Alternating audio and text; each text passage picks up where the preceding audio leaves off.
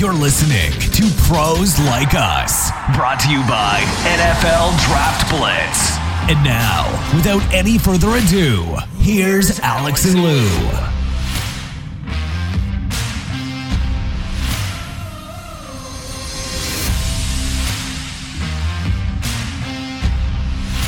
That's right, gang. We are back and better than last week, we hope. Promise we won't be biting anybody's kneecaps off.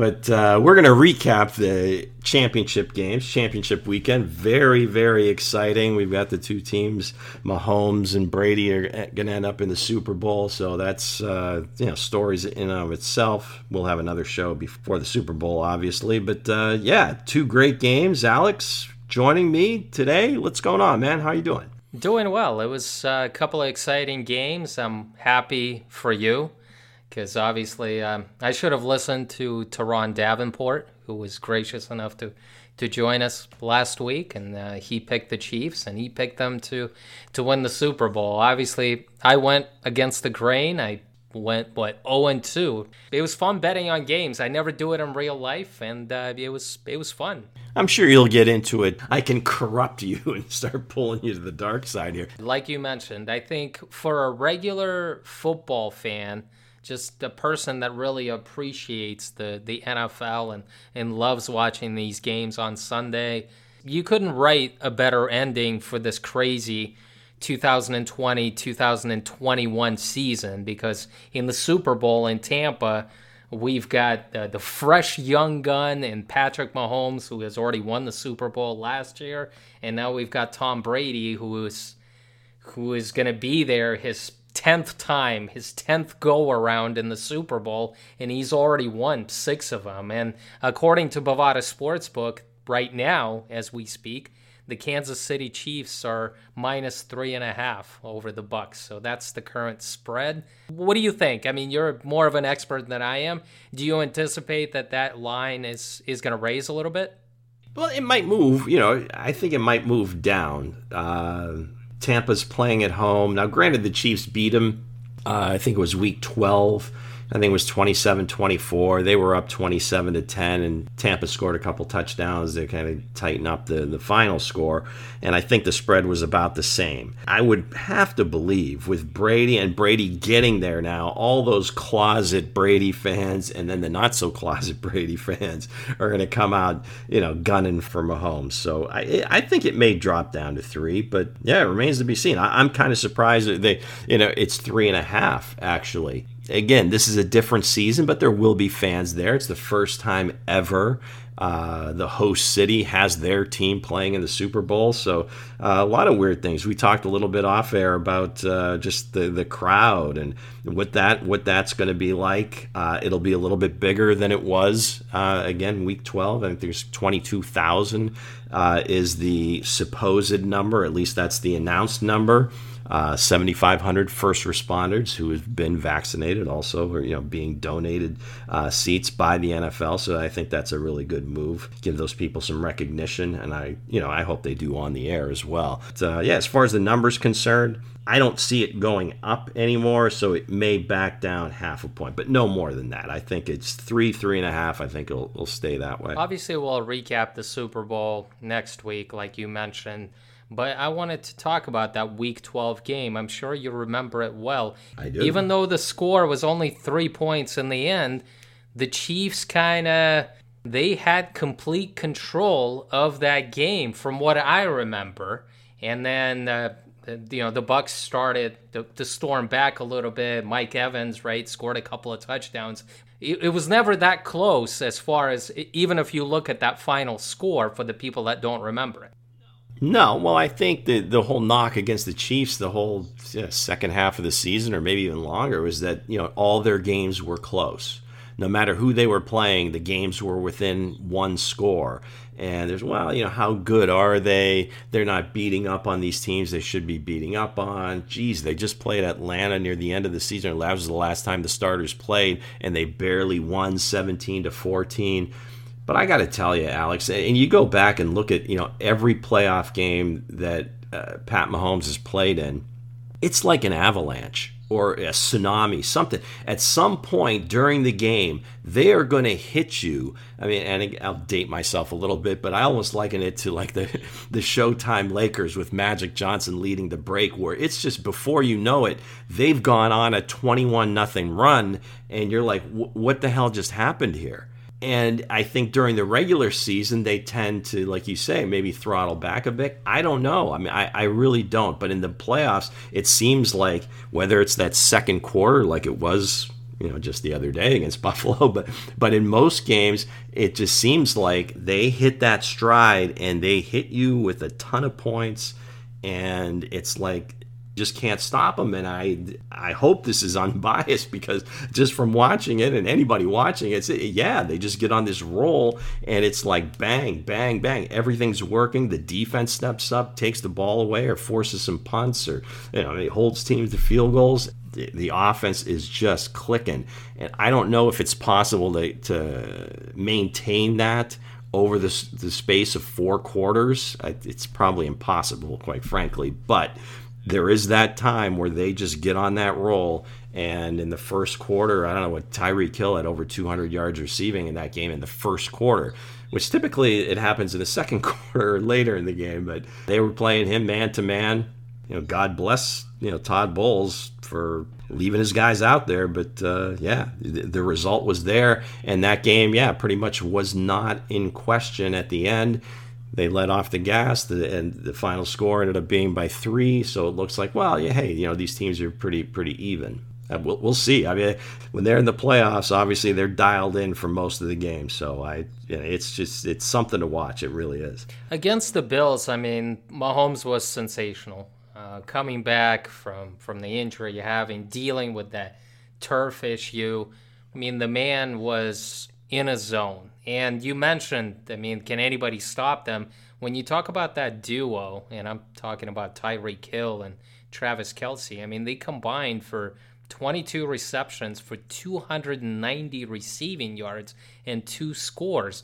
So if you stop one guy, there's no way you're going to stop the second guy. It's it's almost impossible. I mean, you have to have probably two Deion Sanders on the football field in order to to slow these guys down because it seems like whenever you need that conversion on a key third down and you know you're looking at Tyreek Hill or you're looking at Travis Kelce and bang bang you're marching down the field and scoring the touchdown. But you know what surprised me the most is not that the Chiefs were on fire on offense. What surprised me is that the secondary, the Chiefs secondary did a very good job against the Bills receivers, and that's something I didn't expect. Even though Cole Beasley was banged up and he played, Gabriel Davis didn't play in that game, but who cares? The Bills were deep at receiver. It wasn't only Stefon Diggs because they had John Brown, they had Isaiah McKenzie. These guys stepped up. They played well when they were called upon during the regular season. Chiefs secondary is what surprised me uh, during the AFC Championship game. Well, one of the more pleasant surprises of the year for them has been the play of L'Jarius Sneed. I think he was a fifth round pick almost from day one. It was almost, and like during training camp, he kept hearing his name, and he didn't play much the first few games. But then once he got going, it's like, you know, interception, interception. He was always around the ball, making plays. They're using him, you know, coming off the corner as as a blitzer, where I don't know how he ended up like, I think he had another sack in the championship game. He gets hurt. Then he came back after a few games and kind of picked up where he left off from. Juan Thornhill finally is start after the ACL late last season. He's starting to look like he did at the beginning of his rookie season. And if he can play up to his potential with that's closing speed and again always being around the ball, now that free up the honey badger to kind of do his thing. Daniel Sorensen was on our list of unsung players weeks ago when we started this whole thing, and he's always seems to be, you know, around the ball making plays. And Bashaud Breeland is who he is. You know, he'll he's going to be pretty sticky in man coverage in most cases. He'll stick his nose in there to to stop the run. He'll get beat occasionally. Charvarius Ward, I think he kind of he peaked I think I don't know if it was last year or whatever, and but he can come up with some plays occasionally. But yeah, Spagnuolo's got got those guys playing really really well. That was really a pleasant surprise for me too. But those players on an individual basis have been lifting their game and they lift the group. And um, Mathieu just does a great job kind of communicating and, and, kind of running the show back there. Were you worried, Lou, when the Bills took that lead nine to nothing? Uh, they obviously kicked the field goal, then they scored the touchdown, right. and it just it looked like it was going to be one of those games that's going to be a shootout. I'm not saying that the Chiefs weren't going to score. You knew the avalanche, as you called it, would be coming, but the truth is it looked like the Bills were ready to just score a lot of points on the Chiefs defense the way it started early in the game. Well, a couple of things. Ordinarily, I would say, yeah, I mean it's a playoff game. I last year, I mean in that Houston game, I was ready I was ready to back it in with like everybody else. They got down 24 nothing. So so seeing them come back on many occasions I wasn't very worried in that respect. And then also the fact that, you know, they Mecole Hardman gave them the ball, much as like I think Tyreek Hill muffed the punt last year against against Houston, gave them a short field, short field meaning inside the five yard line. And with all the time left and what's happened in the past, I'd have to admit, no, I was I wasn't worried. A little concerned because you're like, oh, geez, here we go. Come on, can we just get off to a decent start one time? But but no, to answer your question, I mean, no, now, if you'd asked me that last season, I was scared to death. I didn't know that they would be able to come back, even though there was so much time left in the game against Houston. Yeah, things happened and it, it rolled. But yeah, last week, not so much. I mean, if it would have been like 60, they would have gone on a, a couple of drives and really like moved that defense around and took them apart, then you get concerned. But, you know, they had a five yard drive, the opening field goal drive. I would have to say no, not really. I guess what surprised me in the second half, everybody makes adjustments, and the Bills just weren't able to finish drives offensively. They settled for field right. goals instead of touchdowns. And you knew, especially against the Kansas City Chiefs, you need to score seven points they couldn't afford to do it against the Kansas City, and they did. And that's where the Bills basically fell short. That sometimes they needed to risk it a little bit more, I would say. I mean, they, they should have gone and tried to convert almost every time that they were in the red zone. I guess that's the point that I'm, I'm trying to get to. You know that the Chiefs are clicking. You know that they're scoring points. You're trailing behind. You're not going to win by kicking field goals. And I just felt like the Bills weren't they weren't risky enough for me, especially when you're just you, you have to go down kicking. If you lose, you know, 50 to, to 9, it doesn't matter if you don't convert those fourth down calls, but you have to go for them. And I just think that was that was the problem, kind of settling for those field goals and being too conservative in my opinion. Well, at, at, this stage of the year, especially in championship games, the difference between the teams isn't that great. So, in those situations, the bold will be rewarded. Or, like you said, what difference does it make, right? I mean, I'm sure we'll talk a little bit about that in the next game because I'm sure everybody has talked about that ad nauseum. The key here is that, again, it might be a little bit of championship game naivete. It's their first time there. Uh, McDermott's first time going through the playoffs this deep with his team, and they'll learn from this. And I think you'll see, you know, this change next year. Unfortunately, you don't get a do-over in the championship game. You saw, I mean, Andy Reid. I mean, what they were down nine nothing the first time it was fourth and one. There, you never saw any. There was never any question they were going for it. Uh, and they go down. Eventually, they score the touchdown. You got to know your team. You have to have an idea, a consistency, a, an aggressive nature. If you haven't done that to this point, it makes it hard to just say, okay, now we're going to go for it. Your team has to have that mentality. We want to go for it. You know, wave off the punter, the, the field goal kicker, whoever it is, and say, give us the best play, and we're going to go get this and they didn't. I don't know that they win the game if they'd have gone for those fourth downs. If they make the fourth downs, who knows? But they would have had a much better chance. I agree with that for sure.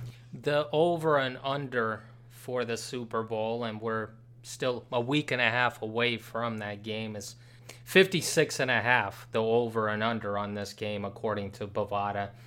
I didn't do very well with those last week. I, I, I really thought the teams might, might, again, the teams that haven't been there before would kind of, you know, shrink down a little bit. But first thing that came to mind was I was under on both games last week. And like, wow. Do you think it's going to be a high scoring Super Bowl? Obviously, again, we'll talk about it in more detail leading up to the game. I got to believe it is. I, I really do. It's, you know, just the, just the way the season has gone where these teams are. The one thing that would hold me back in just the slightest bit is the Chiefs' offensive line now missing both starting tackles. I don't see Mitchell Schwartz coming back. I mean, he's been gone since week six. I think since the first time they played Buffalo, and it's just the same thing. Well, it's day to day, day to day. Well, here we are. I don't know how many weeks later, so he's not going to play. Fisher's definitely can't play with a torn Achilles. I, that's going to be, I think, the key to the game. And again, we'll discuss that more next week. But just on that would be my only concern is that you know can the Chiefs protect Mahomes enough to get to score a lot of points because I don't think it's going to be a blowout either way. So both teams are going to have to score a lot of points. I would I would still favor the over either way. Let's talk about the other game, the the NFC Championship game, which uh, raised a lot of eyebrows, especially at the end of the game. And I just want to ask you where you stand on this because the entire world, not only us, believes that who cares what your stat department, your analytics department says? I mean, everything says that you're down by eight points and you're kicking a field goal. You have to go for it because the worst thing that can happen is you don't convert and then you you could get really good field position knowing that you've got three timeouts and you can stop the Tampa Bay Bucks. And they're you're getting the ball at like your 40 yard line. You could still march down the field. But what the Packers did was kind of beyond belief. I, I didn't think that any head coach in their right mind, especially anybody who was gotten to this point, to the NFC Championship game, was capable of kicking the field goal in that situation and trusting his defense instead of going for it because you have one of the best quarterbacks in the game who's capable of making plays. To me, that was beyond belief. I mean, that was preposterous, Lou. Yeah, I mean hindsight's twenty twenty. I mean, yeah, we can sit here and say, well, yeah, obviously they should have gone for it. But even in the situation, you got to be thinking you need eight points to tie this game. Three, okay, fine. Now a touchdown wins it. Granted, you do have you do have forced clock stoppages coming up. You got three timeouts. You're outside the two minute warning. Guessing that's what went into in LaFleur's thinking here. We're going to be able to stop them We'll get the ball, we'll score, we win the game. Again, the bold are rewarded, and you can look at this game earlier in this game at the end of the half where Rodgers throws the pick at midfield, which you know he never does, but there there it was. You know, they Tampa Bay gets the interception. They're up 14 to 10, whatever it was, fourth and three, and they went for it. 13 seconds left. They're at the plus 45. So really, you don't. You, 13. You know, you're not going to kick it. If he misses, then Green Bay gets the ball here. Maybe they have a chance to, to get a field goal. You know, whatever. We're just going to go for it and take all all of that speculation out of it. They get the first down. They put some time back on the clock. I think it had run down to six. They put it back up to eight. And you're thinking, well, okay, maybe a short pass. We'll go for a field goal. No, he's going for the downs. And that's where, you know, I don't know if this was a Pettine call. I would imagine he's the defensive coordinator, leaving his man out there. But I guess my point in bringing that up is there they went for the jugular. They're up 14 to 10 instead of playing it conservative. Let's go over the top. We don't care about kicking this field goal to make it 17 to 10. Let's get the touchdown. And if he doesn't get it, we don't. He doesn't get it. He doesn't get it. So you go back to LaFleur's decision. The couple plays before is probably what concerned him the most is where the pass rush was getting there. It looked like Rodgers might have been able to make it on the third down run, but you had some defensive players around him. Maybe they run, who knows? So he ends up throwing it. You know, you can't. You're not going to lose th- trying to throw the ball to Davante Adams. They don't get it. So now he's thinking, what what the heck are we going to do here? What what am I going to call? I think maybe that was it. Is he didn't he didn't have enough confidence in a play in that situation to say, let's go for it. But ultimately, that was the decision to be made because, like you said, worst case, they don't get it you still need a touchdown, but now you got them pinned inside their own 10 instead of kicking the field goal, kicking deep. They get a decent run back. Now they're at the 30 or 35, and Brady has the ball in his hands. That's the end game right there. Brady has the ball in his hands at the end of a championship game. You lose. That's just the way it goes. I saw it firsthand. It, it's not pretty he had to score in that situation. But in this case, it was just, hey, make a couple of plays, couple of throws. Hey, we got a pass interference, which that's a whole other story. But uh, yeah, LaFleur in that case, yeah, for the rest of his career, I think if that ever happens again, he's going for it. He'll he'll never make that mistake again. That was gutless. I'm listening to you, uh, you know, explain and try to justify possibly His well, not justify. I'm just to maybe get it in his head. But right? I'm thinking to myself, how can thinking. you not have a play for that situation? You've been practicing all season. You know your players. I mean, send Davante Adams in, in motion. I mean, you know he's going to get double teamed. That means you got to go with somebody that you trust, the the secondary target. You know, there was one play that stood out to me before that that field goal that they kicked on third and goal. Rodgers was rolling out of the pocket. It looked like he had an alley.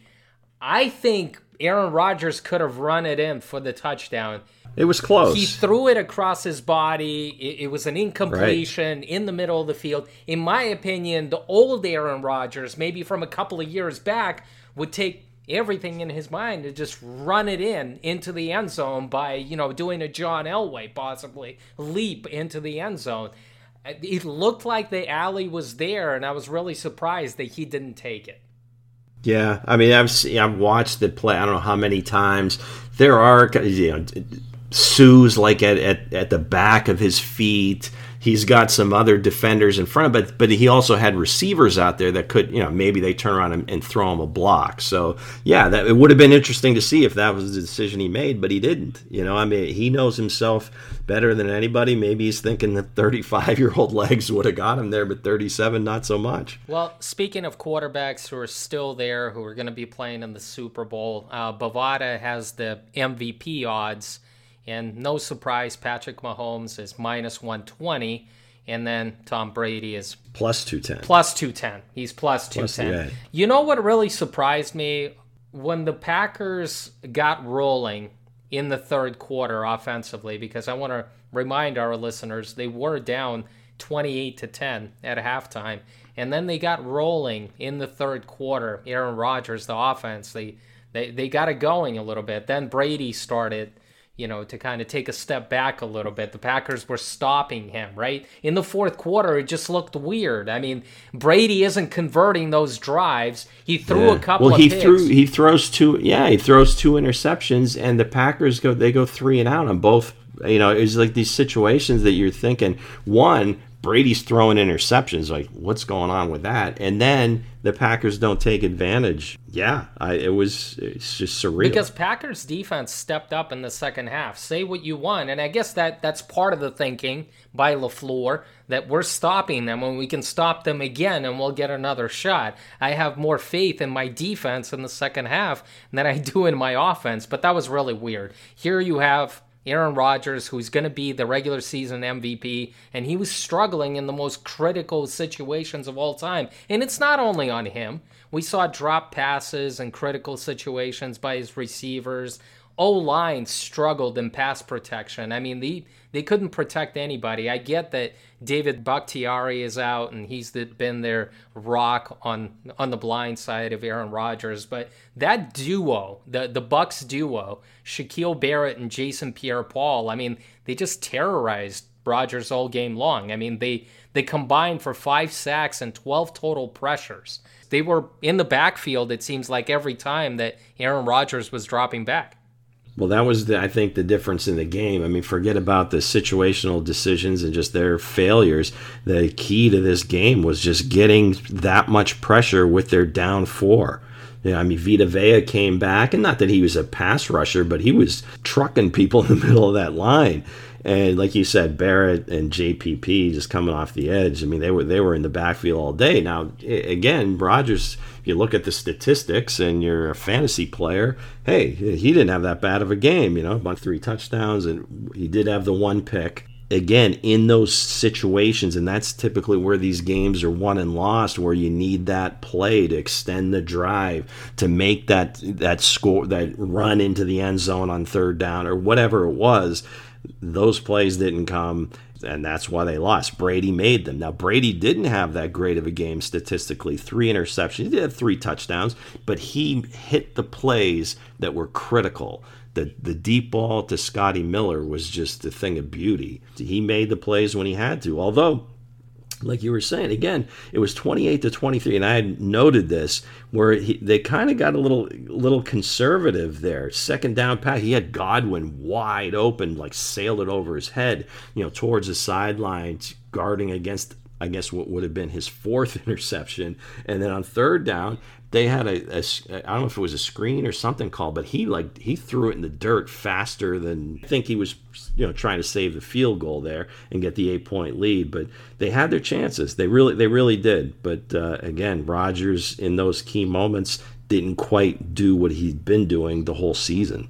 Bovada offers betters and players and industry leading uh, gambling experience, which is second to none and there are just some weird prop bets uh, that just you and I talked about it off the air. I was surprised that it wasn't only about the game and about like who's going to score first and at what time, but they were doing prop bets about what the halftime show is going to look like, who's going to perform, what are the odds on that? Sure. I was surprised Absolutely. on that that there's some people out there that are betting whether Drake is going to be singing or whether J Lo is going to be there or whether Justin Timberlake is you know is going to do another uh, surprise and pull his pants down this time. You know, Easy.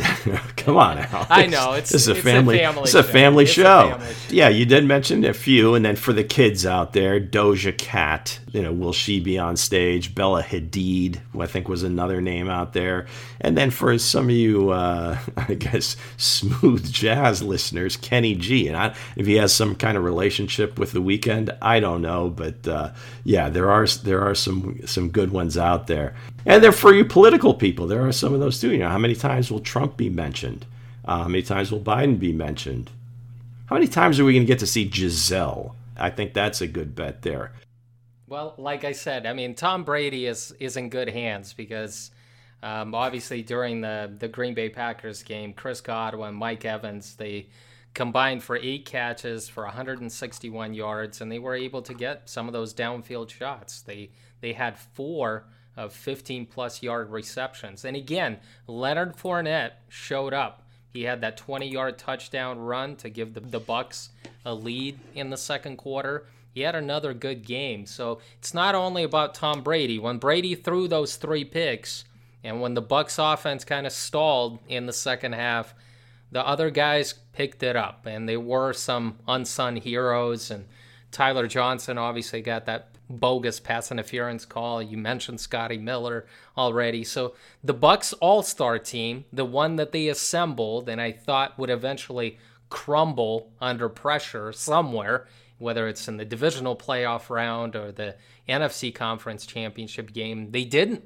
Here they are. They assembled that All-Star team and Bruce Arians once again is in the Super Bowl with the 43-year-old Tom Brady. And if I would have told you this, Lou, that Antonio Brown was going to face off versus Le'Veon Bell in a Super Bowl, I mean, you'd call me crazy.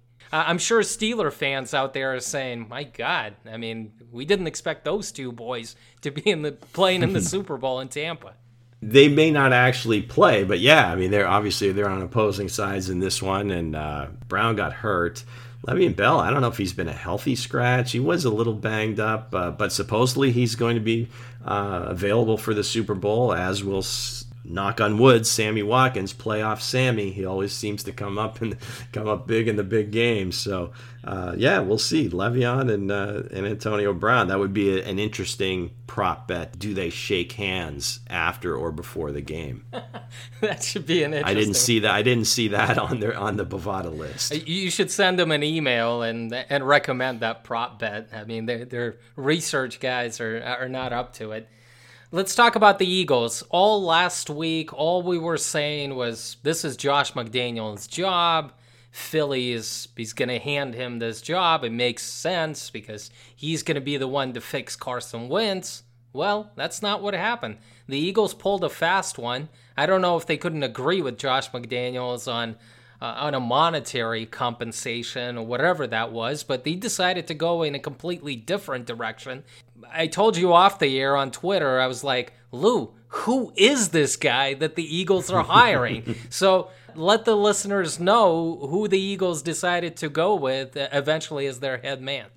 Well, he's a fairly young guy. He's been around. I mean, I think he played he played at Mount Union, Division Three Mount Union, was a big time wide receiver there. He actually grew up not too far from uh, from where I live. He's in, from upstate New York. So he come he's come from you know small high school, small college, but he's kind of come up through the ranks. I think at, at a certain point he was like a quality control assistant for Todd Haley back with the Chiefs, and that's kind of that was when I first learned about him. And then you know I had some mutual friends that, that knew him in high school. So it's uh, again he's come up through the ranks. He worked with Reich in San Diego. Obviously, worked with him in uh, Indianapolis. As he came up as a wide receivers coach. As well, first off, as a quality control coach, and all different positions on the offensive side of the ball. So, and maybe that has something to do with it. They liked what Reich did with Carson Wentz. I don't know if that really gives him anything. Being told, you know, well, you know, Eric Bieniemy doesn't call plays. Well, I don't think Nick Sirianni's ever had a chance to call plays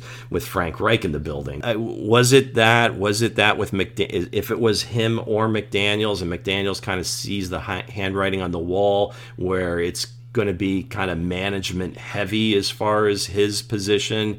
And maybe Doug Pederson wasn't crazy. And when he said, I was just sick of being told what to do, that I don't know that Todd was going to hang with that. So I don't know if it was money or just the fact that he felt like maybe he wasn't going to have the control. But eh, in terms of Nick Sirianni, we'll, we'll have to see. Hasn't had that many opportunities to kind of be on his own and show what he can do. And anymore. It seems like they're giving some of these guys opportunities to do that as a head coach. You're you're a coordinator. Next next stop is is head coach, even though you've never been a head coach at any level ever before.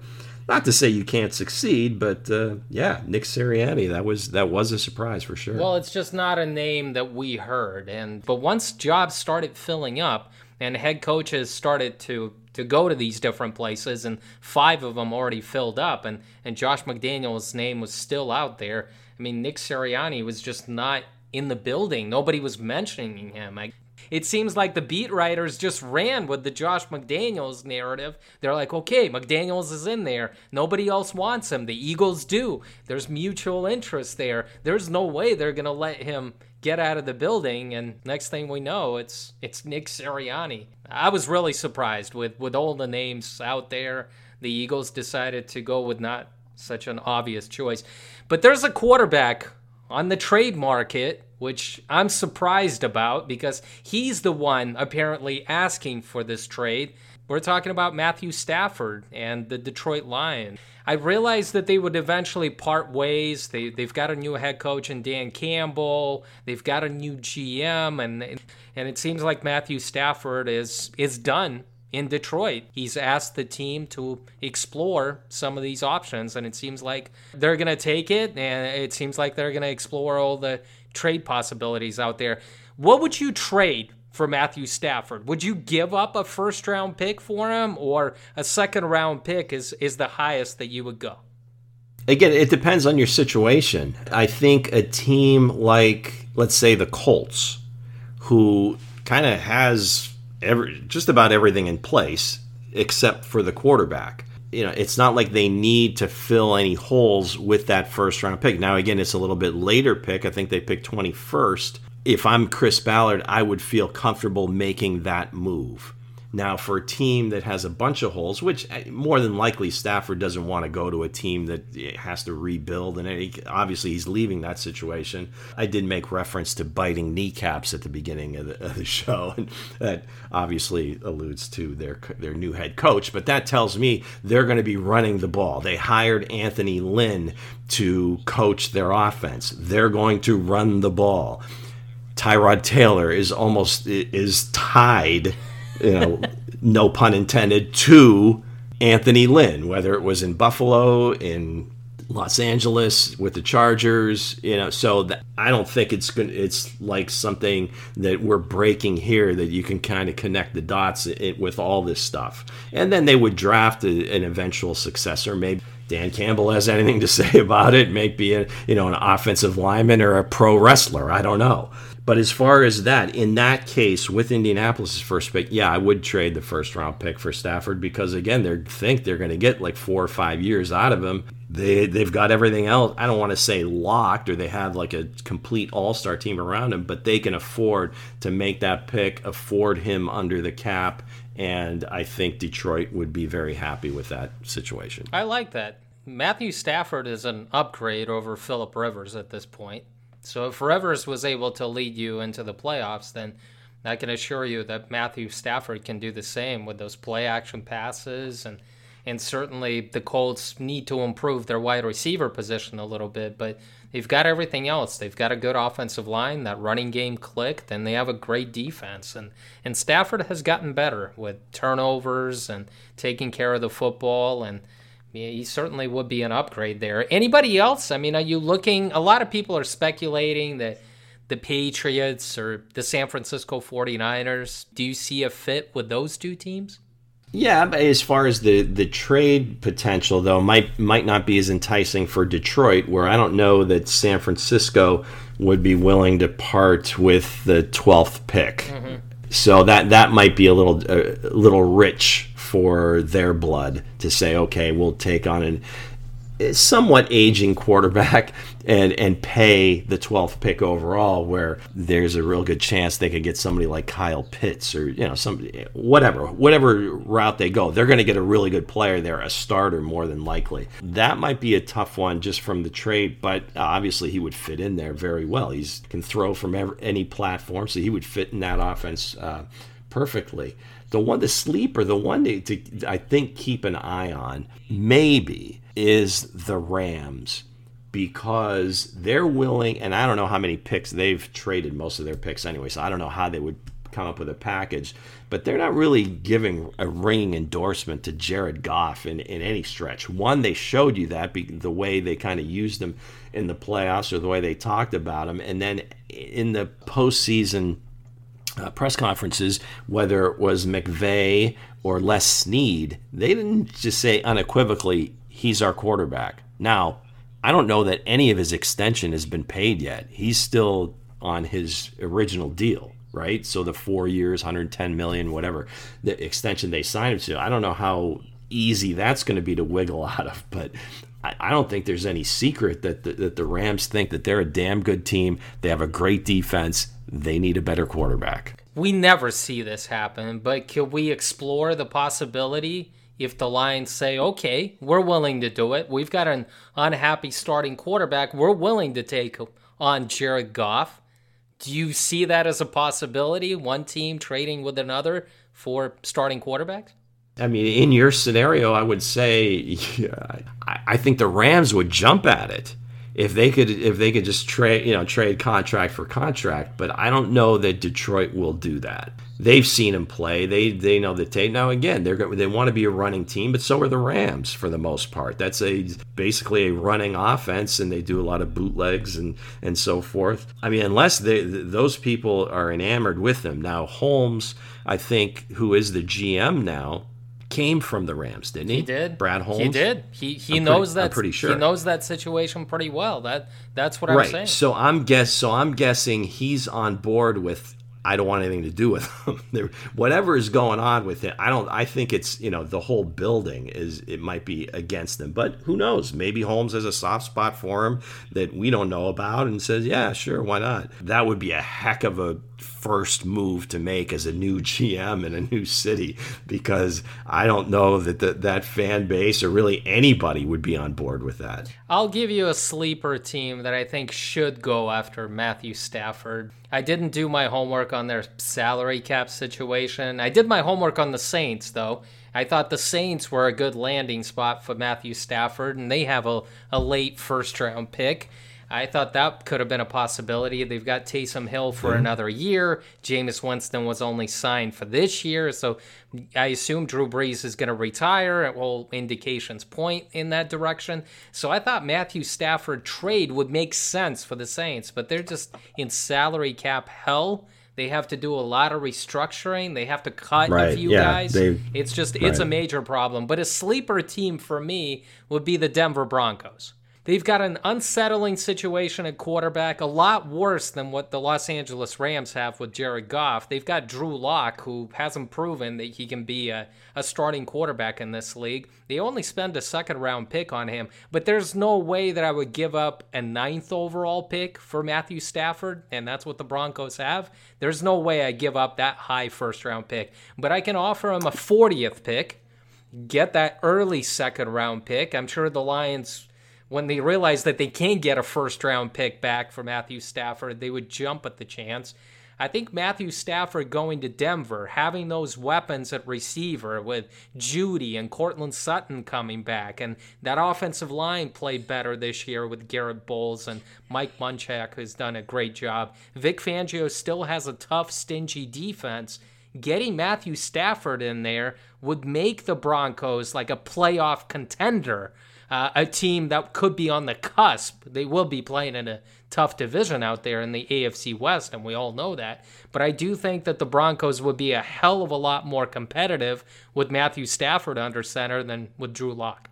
Yeah, that's that's a good one. That really is. More of the top NFC or top quarterbacks going to the AFC, and the NFC would lose another one if they lose Brees and Stafford the same year.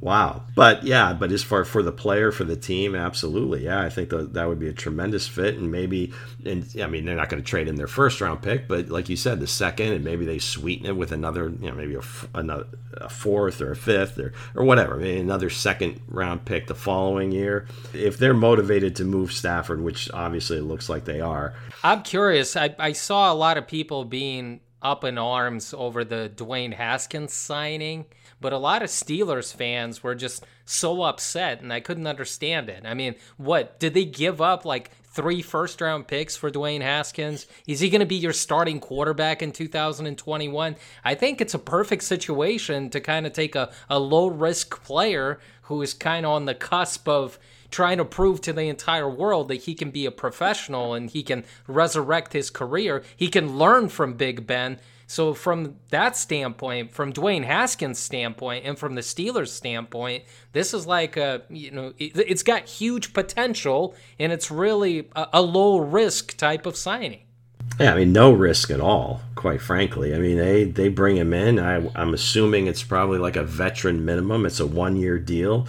If he, you know, shows any indication that he's hasn't learned his lessons as, as a lack of maturity and so forth, he's on his way out the door, and they don't lose a thing for it. So, yeah, they've still they've got Joshua Dobbs in there. I don't know that he's the, he's the future either.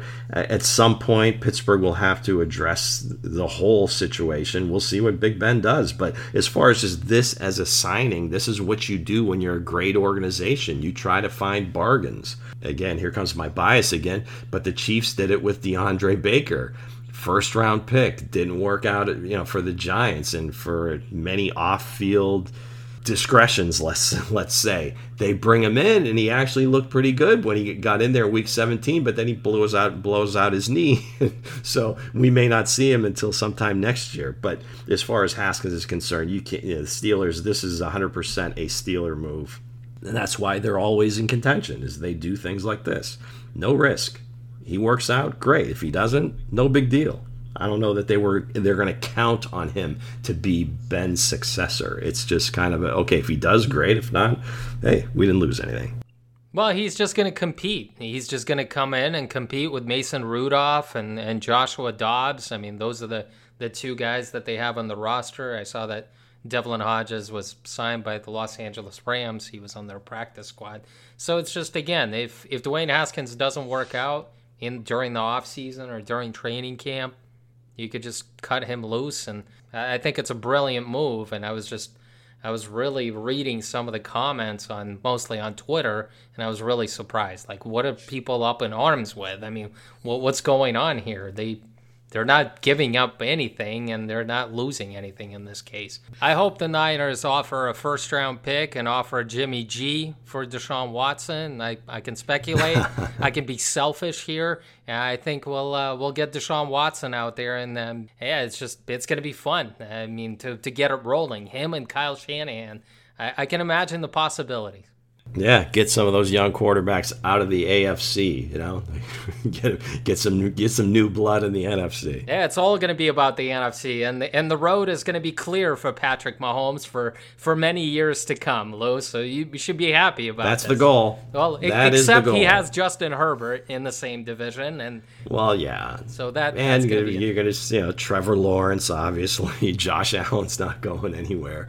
Tua may turn into a decent quarterback. You don't know. Yeah, Joe Burrow will be back. A lot of good young players. That's going to do it, folks. Thanks for listening. Uh, we'll be back next week to give a preview to the Super Bowl. But as always, on the way out, we wish you peace.